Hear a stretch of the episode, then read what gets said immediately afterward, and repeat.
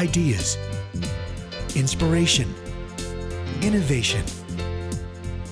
This is The Game Changer.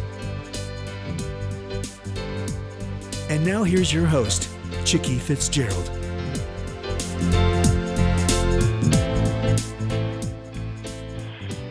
Good afternoon. This is Chicke Fitzgerald, and I am so excited today because we are going to be talking about one of my favorite topics, and actually a couple of topics. One is talking about wisdom. And there are so many different ways that we garner wisdom in our life. The other part of the topic is all about relationship. And we're going to be talking today about the profound relationship between a grandmother and a granddaughter. And I would like to welcome as our guest today Gabrielle Taylor. Gabrielle, welcome. Great. Thank you for having me. Well, it is just a pleasure. And you are coming to us from Denver. What's the weather like in Denver? You know, it is a beautiful and balmy 30 degrees in Denver on this fine January day. Those words don't go together. it is it is balmy because it was only 10 degrees last week. So I am embracing the additional 20 Mother Nature is giving us today. well, I moved to Florida 20 years ago to Oh, escape beautiful. forever the uh the effects of of the white stuff you call snow. Our white stuff here is sand, and I much prefer that. You are the envy of the entire country at this point. well, I, I saw something. I, I don't know. It popped up on my phone saying that there were uh 49 states that had snow on the ground, and I guarantee you we're not one of them. yeah, you're the one that is not in that camp. well, no, they must have been counting You in Hawaii. 48 because, like, yeah, uh, us in Hawaii, exactly. Or Well, maybe the panhandle talking- got a little. Well, you know that's possible. I didn't even didn't even do my my research there. Um, we're going to be talking today about your book, uh, which is called "The Legacy of Wisdom." Uh, but before we dive into that, I know our listeners would love to hear a, a snapshot of you, and of course, we're going to be talking about your relationship with your grandmother. But why don't you give us uh, a little bit of insight into who you are? Absolutely. I am uh, right now closing in on 50. And that's important because I spent most of my life in the workforce and had children at a later date. So now I do part time consulting, management consulting, and I have two preteen daughters uh, that we are currently trying to hone and groom for a successful adult life. and um, before having my my two daughters, I was involved in corporate America for quite a long time, and I was also involved in the legal industry and went on to consulting after completing uh, an MBA at University of Chicago in finance Mm. and marketing. And I had spent my early years an undergraduate uh, working towards a degree in economics and statistics. So my professional life and the way I look at the world is heavily in terms of econometrics in business terms and that is the way I approach also child rearing. So one of the important aspects of my life was my relationship with my grandma. And mm-hmm. we understood and started learning about how to best approach life and be the most productive through the eyes of someone in business and that has pretty much defined my life. And I wrote this book in order to write down all these great deep thoughts and important values that I felt my daughters would need at some point in their life when they were ready to read and Right. learn at this level. Right now, right. um, the conversations are a little lighter and the lessons are a little simpler. So this was a way for me to offload and make sure I shared everything I had to share because I view everything I spoke about with my grandma was such a gift. And I as valuable nuggets that sometimes get lost across generations. And I didn't I didn't want that to happen in this instance. Well, and I take it from the uh, the title of your first chapter, which is "A Word Before You Go, Grandma," that she's gone. Yes, she passed away about six months before I got married, and she was 91, closing in on 91 actually. Mm. And she did have a chance to meet my now husband at the time fiance, and she was thrilled. So that was the good news. I told him, okay, it's a go. yes, it's a go. You got the blessing. Um, but uh, she she was vibrant, and when she went, it was very peaceful because she had lived this absolutely incredible life. She was born in 1910 and she experienced some of the most profound historical events in our country and in the world during her lifetime. And i that informed a lot of the perspective that she brought to the table in our conversation. So they weren't so immediate only to focus on near term learnings but it more so on learnings that happened over a lifetime over many cycles. Right right. Well i i really envy you because um one of my grandmothers who was my father's mother um passed away the year that i was born so i i never met her but i can tell just from looking at pictures of her what a formidable woman she was. And my grandparents um had gone to Brazil in 1913 and they were missionaries and they they lived in a, a very very small community uh kind of in the south of Brazil called Curitiba. And my grandmother I I remember hearing the story of her riding on horseback to Rio which was then uh, that's where the palace was and that's where the president lived. And she camped out at the the gates of the palace until the wife of the president agreed to see her because she wanted to talk about prenatal care. And in a in a uh, country that was catholic and and you know she also wanted to talk about um you know uh, keeping the family sizes maybe a little bit smaller was which wasn't popular and i mean i think about doing that in 1913 you know and holy wow. cow what a legacy of wisdom i could have garnered from her so and then my other grandmother you know we really only went out to visit them in california every couple of years and i and she had a stroke fairly early in life so i, I didn't uh get a chance to really get to know her. And you know when you talk about your daughters i've got an 18 year old daughter and a 16 year old son and neither of them actually ever even got to know my mother uh who also had a stroke fairly early in life. And uh so i you know i'm i'm listening with uh and envy isn't the right word. That that's kind of the negative of of the longing for what i missed. But uh really really grateful that you got to tap into your grandmother uh for for that very purpose. So was she uh your your mother's mother or your father's mother she was my mother's mother, Mhm. and she was the daughter of German immigrants. So she was Mm. first generation here. Her grandmother came over when she was very young, and they settled in Chicago in Mm. in a neighborhood. I'm not sure if you're familiar with Chicago, but A little pretty much bit. when when immigrants would come over, they they all settled in in like communities. So the Germans would be with the Germans, Yes. the Italians, you know, and so forth. So she settled in with the the other Germans, and um, she learned English and and no German at the time because they were all in on settling in it Yes. in the United States. But what it also did is it it gave her a look at what it takes to have a hunger and what it takes to have a desire to make it work because this was your dream and you wanted it.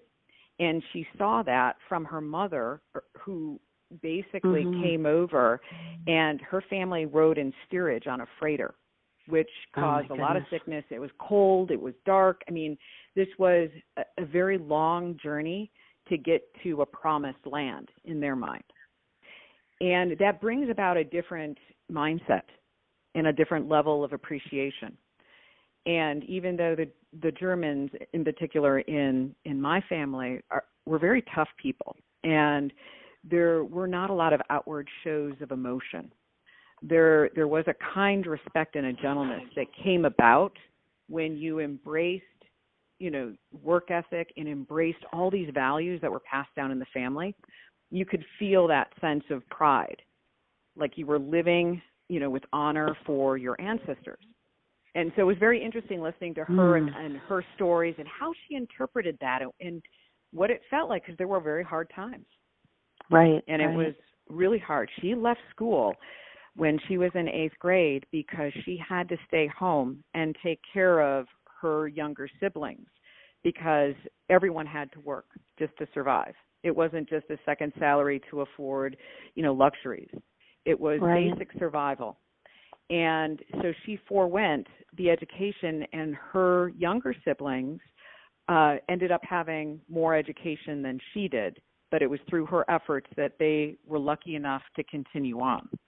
Right. And so she, she knew what sacrifice and in a sense of duty was, and she knows it, and she knew it through all of these things that she had done and was asked to do, and and embrace them. She didn't rebel against them, even though she may have not been resentful, but like you were talking about that longing. Um, I completely believe if she was living in my time and born in my year, she would have gone on and gotten a PhD. Oh yeah, yeah. Well, you know, one of the really fascinating things about this particular book uh, isn't just the amazing story of this multi generational uh, the family woven together. It's the fact that you also have woven in practical scientific research. And so uh you know and i love what how they describe it uh, on amazon which is the world's greatest thinkers and the world's greatest grandmas are now on the same page when it comes to the impact of applied wisdom in our lives. And you know uh, because i've got teenagers and my daughter has just gone off to college and she's actually in uh, warsaw poland at the university of warsaw. And you know my son is still a sophomore in high school. And you know the one thing that is lacking in our educational system is applied wisdom.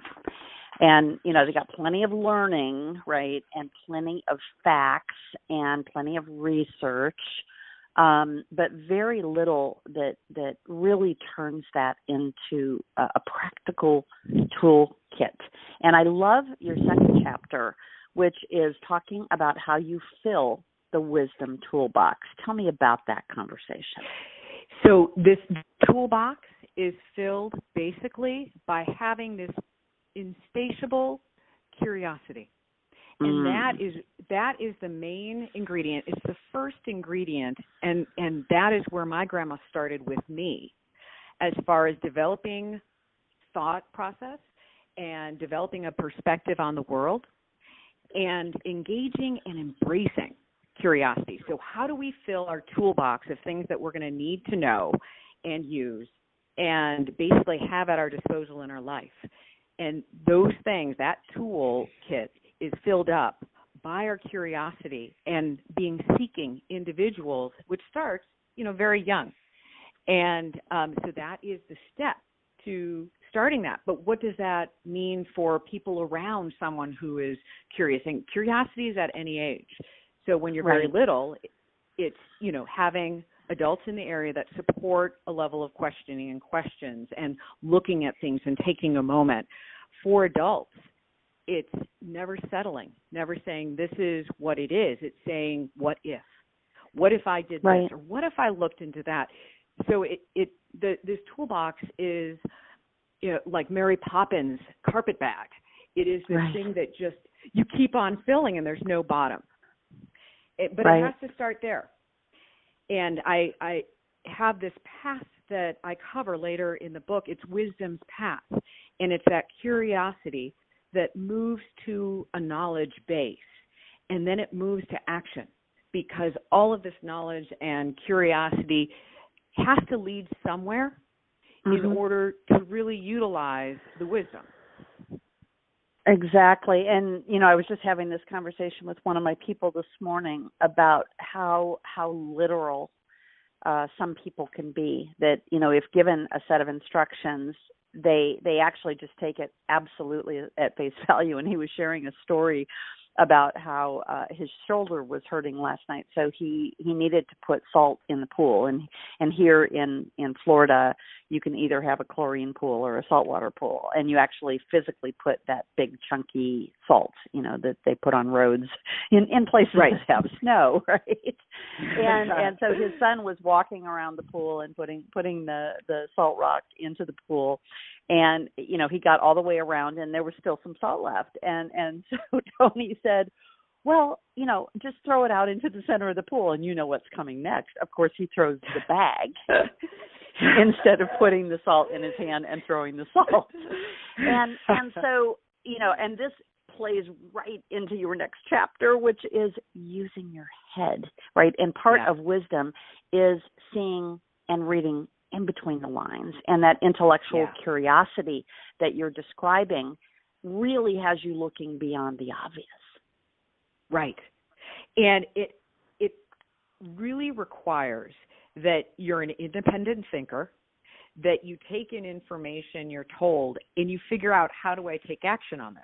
So the the path or the fork in the path for his son was do I throw the whole bag in or a handful of salt? And obviously he went straight for the bag. and it's it's realizing you believe that you believe that actually popped into his head. Now, see, I've got a son who well, would do the exact same thing. well, and and I was just going to say that's assuming he got to the fork.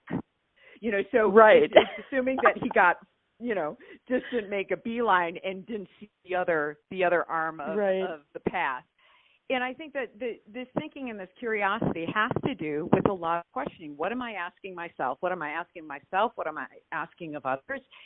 And but it, it has to be tied to to action because you don't want to slow down the system because you're in this you know circle of questions and constantly asking. So that it has to be purposeful and it has to it has to be that kind of curiosity of saying, well, I have a couple options of here, and and it's knowing that even if you're not quite clear on what that looks at, like you have that literal sense. And my two girls have very literal senses, so I know exactly what he was dealing with. And you know, it's it's making sure they're asking themselves, do you clearly understand the the outcome? You know what right. we're going for.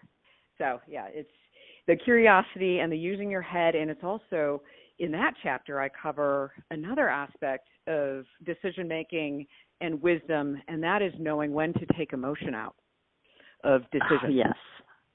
Which is that other part of not only using your head, but making sure, you know, there's a, a proper influence from the heart as well.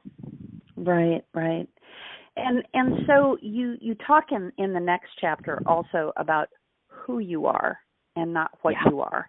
And I, I've got a, a group that I participate in here locally. It's a faith based group that we have a, a weekend, um, and I'll call it a retreat, although it's much more than that. But we, we do that twice a year. And I was I was really disconcerted the first time that I went, and and I kind of went through as a participant rather than somebody serving the participants. And you you introduced yourself uh, by your name, the church that you went to, and uh you know like your husband's name and your kids names. I i, I think that was it. And you never said what it was that you did right? And here i'm this very accomplished uh you know i'm an author and i'm a radio show host and i'm a ceo and i i'm an investor and i'm all these things. And you know not that that's how i really found my identity but i was actually really disconcerted that it really was this whole weekend was about who you are and uh you know further to the faith piece you know kind of whose you are and and where you find your identity. So so talk to me a little bit about this one because i'm fascinated by it. So this one is the notion about it, it doesn't matter what circumstances you come from.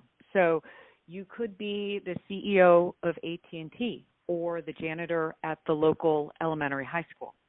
And mm-hmm. that really doesn't define your your character what defines your character is really who you are, the the way you carry yourself, how you treat other people. Um, these are very basic soft skills, but it leaves you open to thinking that that next big great idea, like the cure for cancer, could potentially right. come from this janitor. It doesn't have to come from the lead scientist um, you know, at Ross Laboratories or Abbott Laboratories. It could actually come from someone if you're open to it. So it's that notion that, you know, looking at at people for who they are and not getting caught up in what they are. And I think this this whole lesson came to uh, my grandma by being an immigrant because immigrants were not treated uh, as you know as it is today too um right. with open arms you know there is that you know well we were here first or we we know how things work here we have a leg up on you. There's there's that one upsmanship that sometimes occurs with people based on what they are and not looking into who they are.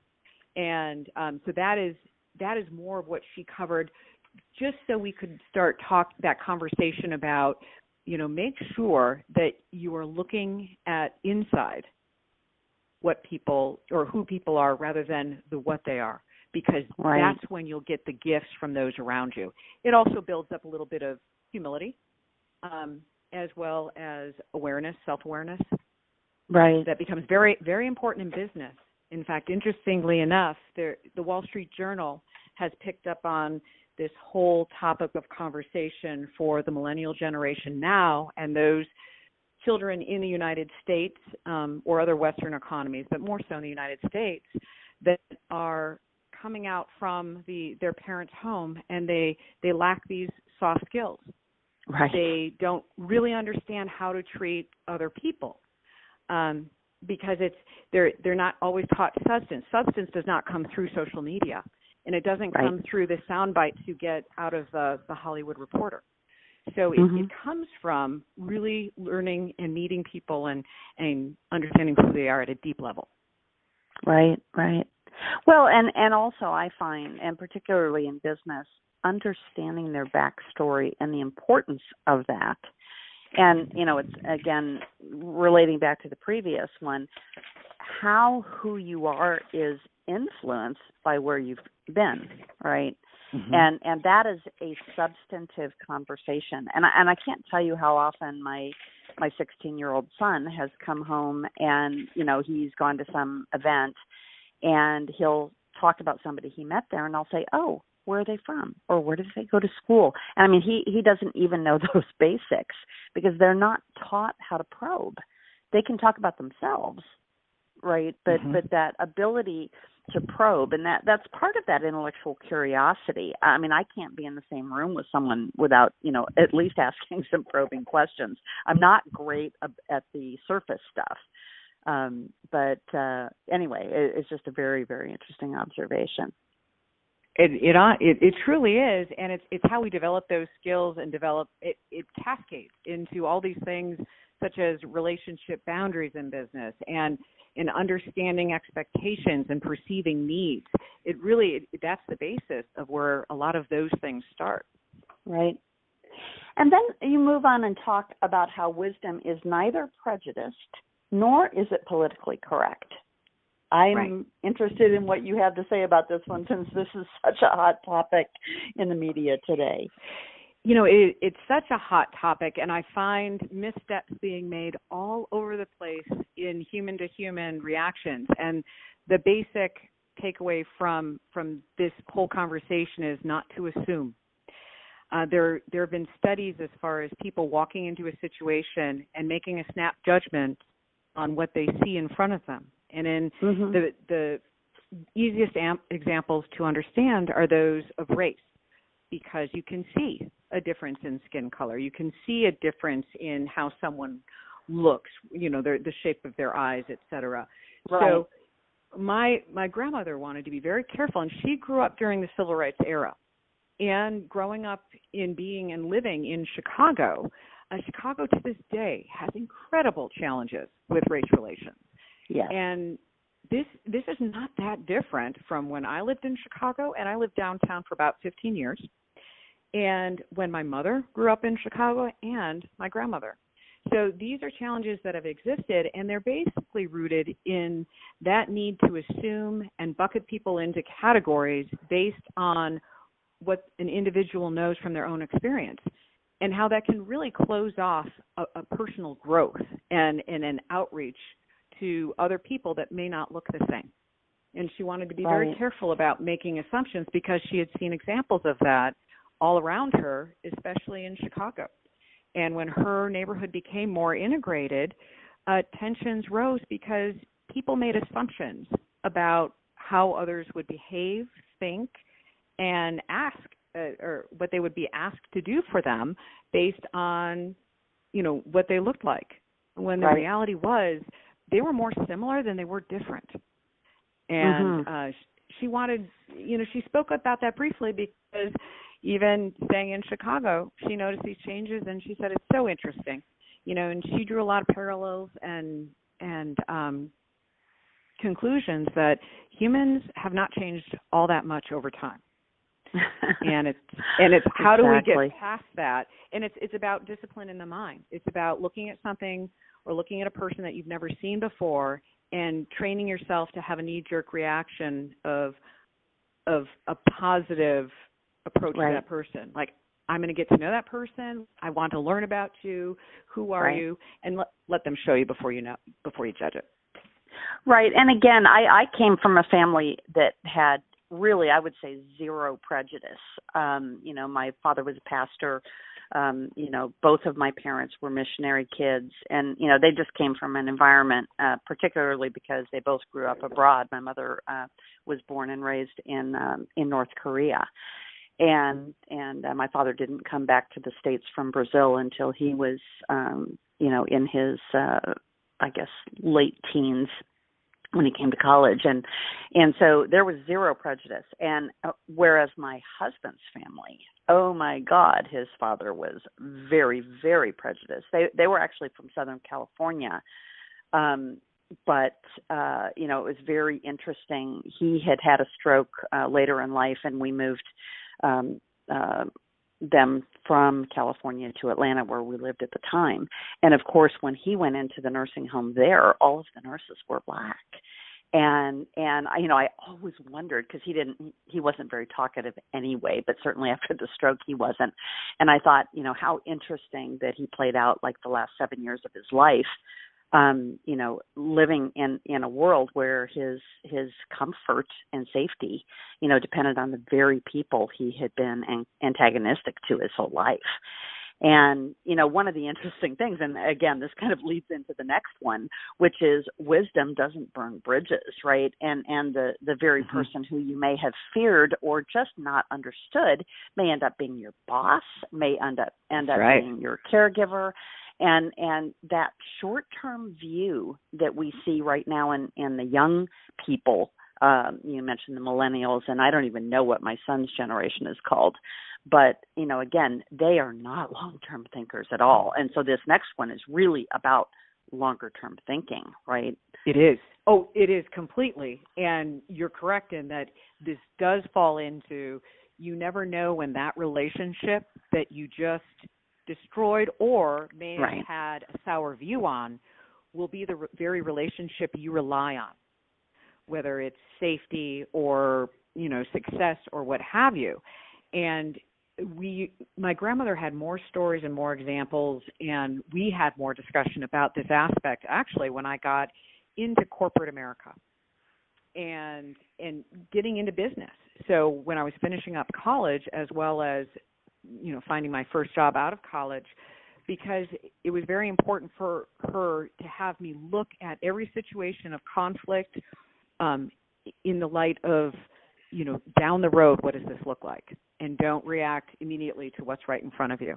And so watch your tongue respect the relationship and learn how to walk away if that if that ultimately is what you need to do rather than burning that bridge and regretting it later right right mm-hmm. well and and again um you know we we just when we aren't focused on relationship as the top priority and it is all about me then then it is really hard to have that perspective to walk away because we want to win you know and right. and winning has this bizarre definition of having the last word uh you know anyway it's it's just been it's been really interesting to watch my son in particular because he's he's uh, very very different than my daughter. And I came from a family of three girls. And so the whole thing of dealing with boys is just you know completely foreign to me. Very different right? Yeah. And so the next uh chapter really talks about the wisdom of reflecting. And and again uh, we've just talked about looking uh, into the future and having a longer term view, uh, but some of that is comes from pausing and reflecting. Yeah. Yes. And really, this is this whole notion of reflecting. Uh, one can interpret that as that's what I do every day. I reflect upon, you know, what has happened to me and where I'm at, and that's and that's part of this whole thing. But in this respect, the wisdom of reflecting um, actually builds your little wisdom muscle. And what it does is it has you look at the impact or the outcomes of the decisions that you have made, um, whether they're good decisions or bad decisions. Um, you know, what can you learn from it if it was a bad decision? And if it was a good Mhm. decision, don't forget to mentally reward yourself and remember what got you to that good decision so that you can replicate it Right. and cr- create a positive impact going forward uh, rather than and get rid of you know more of the bad decision making and just simply replace it by understanding and learning from what a good decision looks like and how you made it Right. And and the next chapter also plays into this, I believe, because if you don't know what you value and and you Exactly. don't have a premise um for measuring good and bad. And, and I'm not talking about right and wrong, but kind of the good, better, Mhm. best uh scale Exactly. that if if uh if you don't know what you value, I, you know, I don't know how how you actually make decisions. Uh, so, what what did your grandmother have to say about knowing what you value? Well, it it guides all your decisions and how you walk through life. Uh, because how do you know when big and small decisions, you know, face you every day? How do you know which way you're going to go? Um, you know, even Benjamin Franklin understood this notion, and I write about his whole list because he he even went down into detail as far as talking about cleanliness, where he would not tolerate not being clean you know Right. and so what what does that look like well every day he's probably going to wash his face for sure and so it um, it's a matter of having all these values in your head. Now my grandma's values weren't as granular as benjamin franklin's. You know she had you know the the notion that wisdom knows no boundaries basically is that opportunity is everywhere. And and she wants you to to ask questions and take things as far as humanly possible or as far as you want to take them. Uh, she also had, you know, stay positive as one of her values. So you're making your decisions every day. You know, reflect back on that. Are you are you staying positive when the chips are down and you have to make a decision? You know, do I stick with this? You know, staying positive and saying, I can do this. I just need to persevere and just get through it. So Right. it, it's those kind of things. It, it's those kind of things. And she had her little short list. It's you know slightly different than mine, but again, it's all always a reflection of the times you're living in, and as well as the family values shown in. Yes, yes. And and again, some people don't have the benefit of having good family values. I mean, I was very very fortunate that my parents because they didn't have money, right? Money money and mm-hmm. things were never at play, right? It was always about relationship. And and the that was the long-term view is is that you know you might not have things but you know you've always got the people that are around you and and how important it is to nurture that.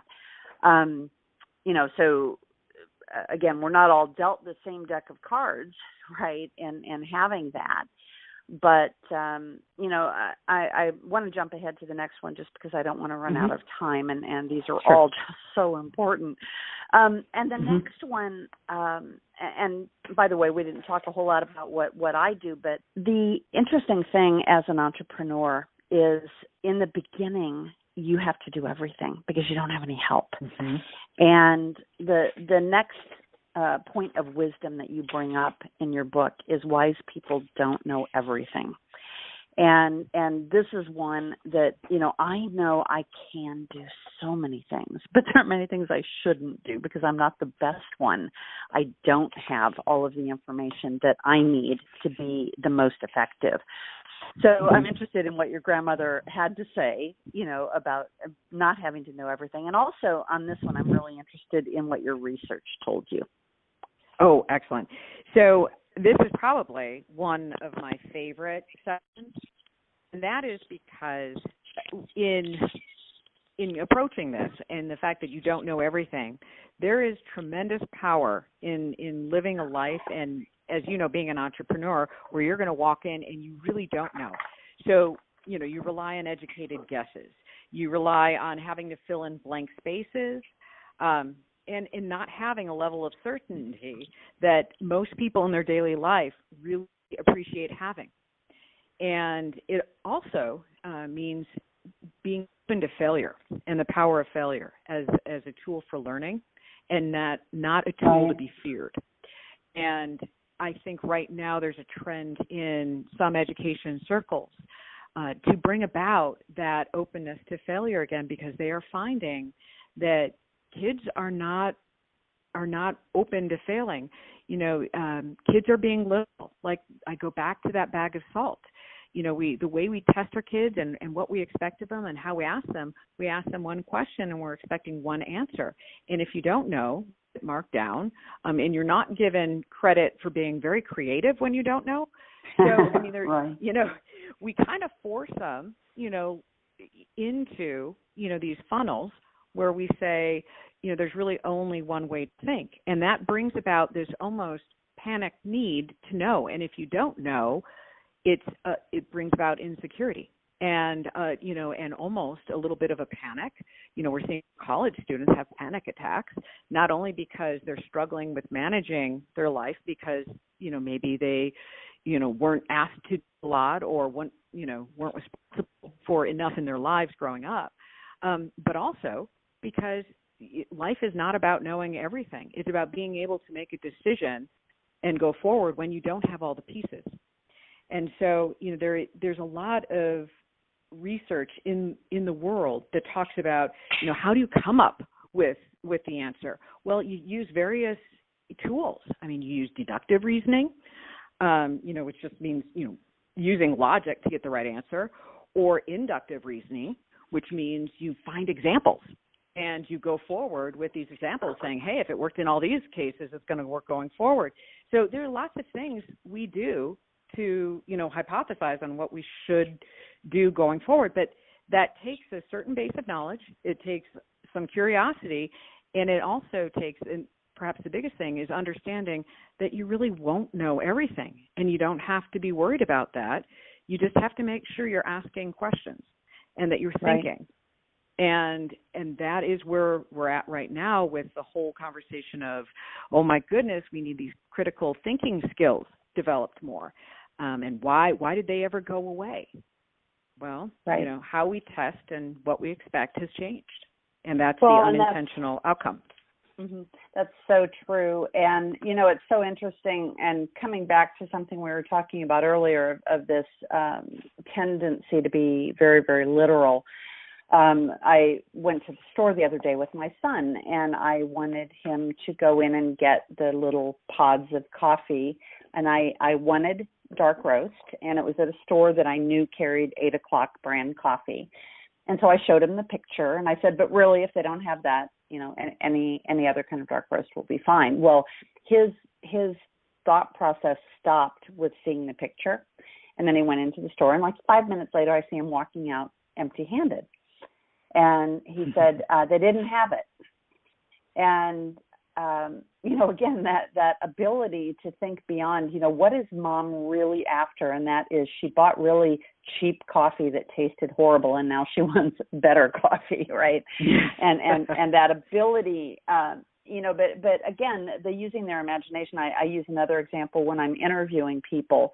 Frequently, uh, you know, I want to get across to them how important it is to me that they use their imagination and go beyond what I'm actually saying. That I'm I'm not being directive. I'm just you know kind of giving a seed. And I use the example of you know if I send you to the store to get me uh, you know ten Granny Smith apples, uh and tell you I'm having a dinner party tonight and you know I'm I'm going to make pie. And you get to the store and there are no Granny Smith apples or there are only the tiny ones and not the big ones. And and you know you you don't know whether to get 10 um, and, and, you can't use your imagination to envision the end game, which you know to me is that being able to look longer term. That if you didn't have the right apples or didn't have the right size apples or no apples at all, that you then get in your car and say, "Oh, Alessi Bakery has a great apple pie. I'm going to get two of them, one with you know the crumb topping and one." you know, with the regular uh, crust. And, you know, now you're going to have a great dinner party tonight. And you won't have to worry about the pie because I know you're busy. Right. And that kind right. of imagination to, to envision the end game um, you know, is so, so very important. And, and again, you talk about that same curiosity in the next chapter about this being one of those wisdom paths of the curiosity to knowledge to action you know which again right. is is the story i just told is a very simplistic view of that but in business i want people who think that way that's right that's right and who have that ability to go through those leaps and get to the answers they need before moving on. Mm-hmm. and and that takes that initial all of the all of these things that that I include in this book many people know.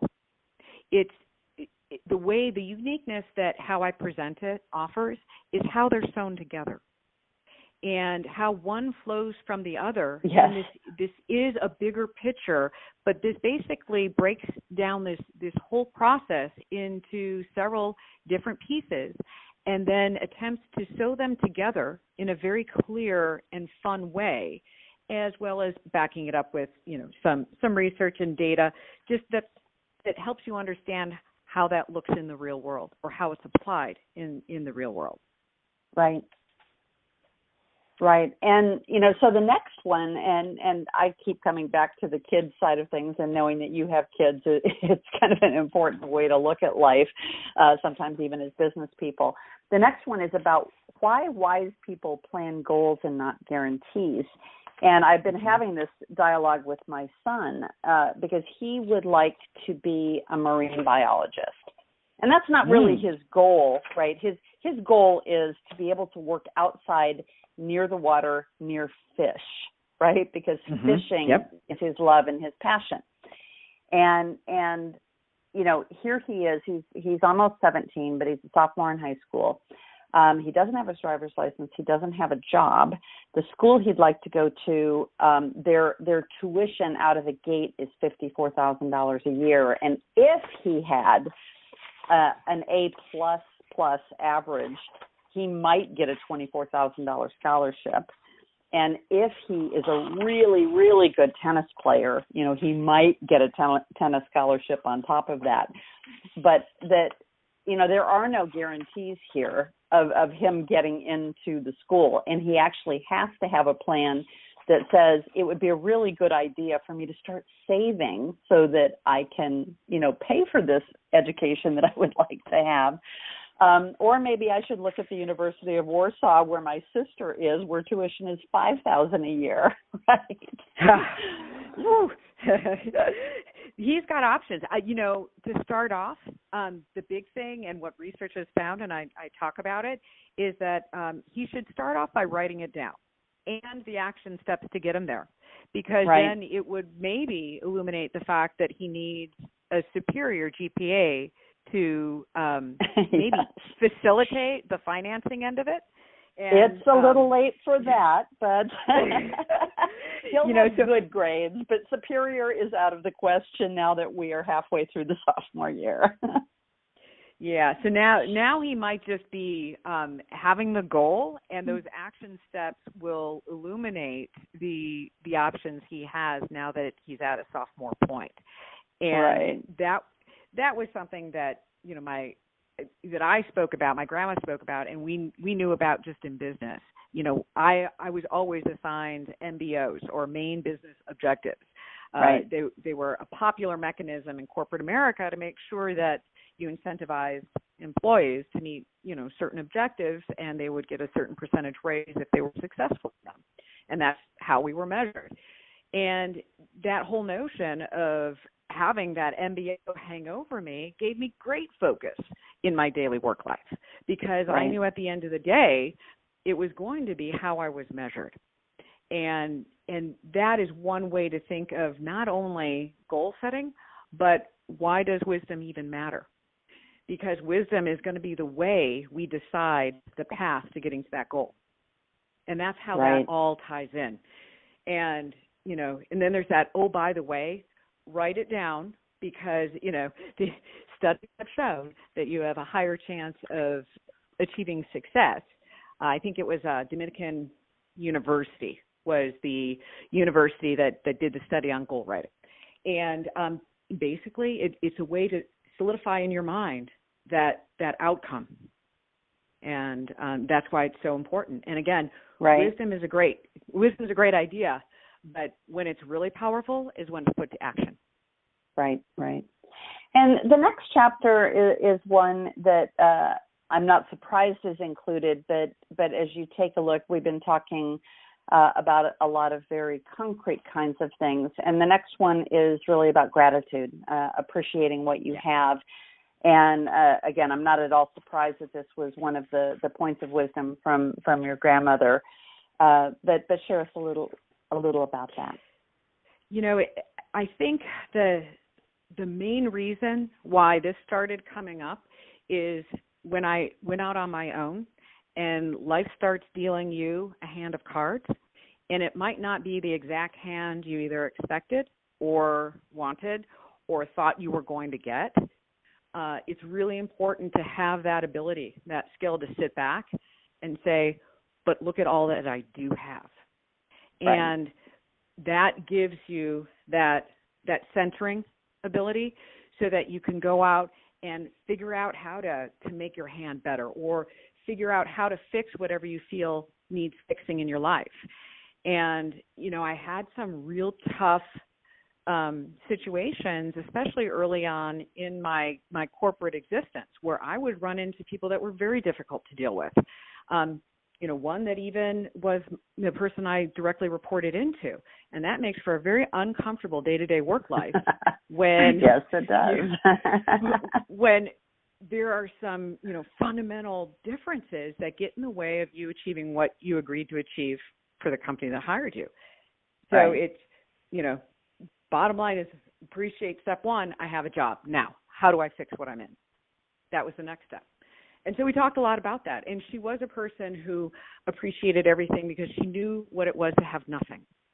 And in fact, a, a funny story, bringing it back to child rearing, but I suppose this would work with adults, is whenever, and this goes for when my children were very young, when whenever they started getting a little too ornery and a little too difficult to deal with, um, I would, you know, just calmly ask them, why don't you go upstairs and pick out five of your best toys, games, and and let's give them to someone who might really appreciate them and and the goal of that was not only keeping a lid on this toy overload in our house, but right. it was also forcing them to look at everything they physically had. Because again, they're children. You know, physical tangibles much easier to understand than the abstract. And so they could really physically look at what they had and what they were willing to part with and really appreciate everything, including the stuff they were giving away and it was one of those ways to teach that ability to appreciate, which is mm, why I love it. I suppose it would work on adults too, right? If you really look at everything that's around you, say, what am I willing to donate or give to someone who could really use, you know, a hand up? Absolutely, absolutely. Well, we're we're running out of time, but I do want to mention some of the other things that are included uh, in in this amazing book about wisdom, uh, talking about kindness and goodness and truth and decorum. Um, also one that is not surprising that it's actually wise people uh you know who do the work right we actually yes. do the work to get things done and and also we think for ourselves which plays into so many of those other things that we've already talked about um, Gabrielle, if if someone wants to follow you or get in touch with you uh, to have you perhaps speak at an event about about this whole topic of wisdom, because I think we all benefit from it, how do they get in touch with you? Great. Well, the first way, if they want me to come and, and speak to an organization or a group, would be my website, which is legacyofwisdom.zone. And they can get a hold of my firm that, that helps me with all these engagements, and that would be the fastest and most effective way. And then if they simply want to follow what we have going on Twitter, that's easily done at Legacy of Wisdom 7, as in the number, not spelled out, but Legacy right, of Wisdom right. 7.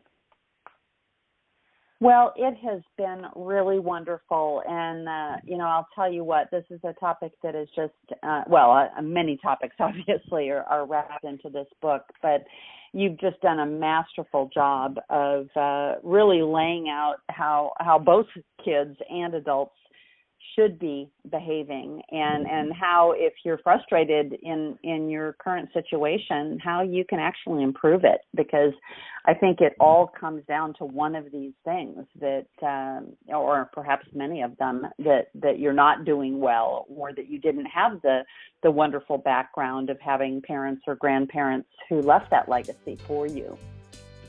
Correct well, thank you. Thank you. I greatly appreciate you having me, and it, you've been a joy to speak with. Oh, well, thank you so much. That's always good to hear on a Friday. yes. Friday the 13th. Uh, absolutely. Yes. Well, thank you very well, much. All right, Gabrielle. It's been terrific, and have a super weekend. You too. Thank you. Okay. Bye bye. Bye bye. You've been listening to The Game Changer Ideas, Inspiration, Innovation with Chicke Fitzgerald.